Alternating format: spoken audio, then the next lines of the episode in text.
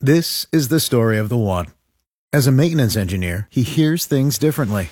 To the untrained ear, everything on his shop floor might sound fine, but he can hear gears grinding or a belt slipping.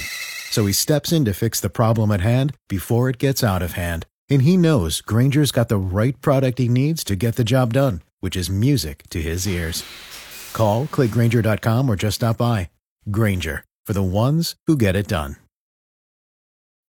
It's Jeff Mudflap of the gang. A couple of adequate guys here this Yeah. morning. For real good at anything, but we're we're adequate in areas. I think we're adequate. Hey, uh, coming. You can't even say it. Here's a funny story. An escaped sheep was on the loose in uh, in Maine recently, and now uh, the sheep ended up behind bars. Thank you. Police were finally able to corral it, and then they gave it a ride home. Yeah, the sheep. It was just it, was, it got out. It was just running all over the town. So a couple of officers responded to the call about a loose sheep on on someone's It's property. not the mayor, is it? You know, like Lajitas has the goat as a mayor. oh, okay. like Maine, like, Thank you. You lost me there I'm for sorry. a minute. I'm I was sorry. like, I'm still. I'm on vacation mode. I'm sorry. My bad. Well, it's still like two weeks away, but you know.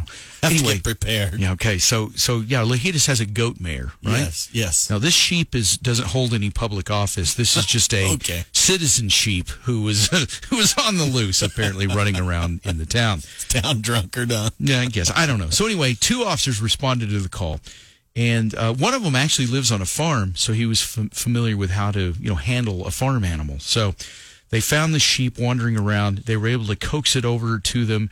They were then able to get it into the back of their police cruiser and drive it around town trying to find where he came from.